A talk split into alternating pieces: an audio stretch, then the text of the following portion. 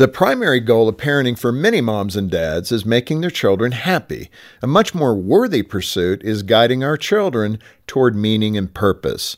Author and parenting expert Dr. Kathy Koch says children discover who they are and why they're here by resolving four questions. The first is, Who can I trust? This is a question about security. The most confident children are those who believe wholeheartedly that they can trust their parents. The second question is, Who am I?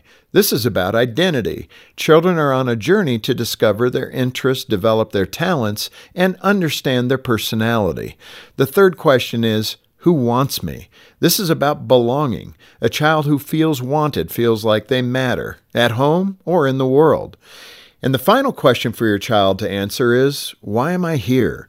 This is about purpose. Your child wants to know what's my place in this world? How can I use my abilities to bless myself and the lives of everyone around me?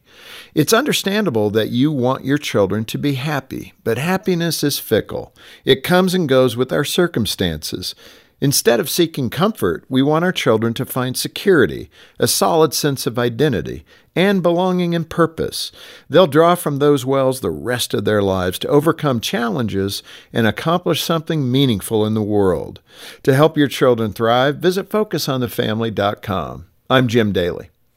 It can be challenging to inspire your community to see life the way God sees it. So, what's the solution?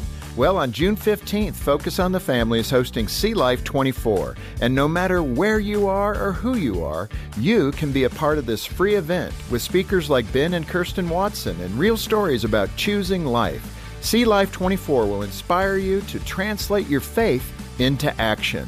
Register today at seelife24.org.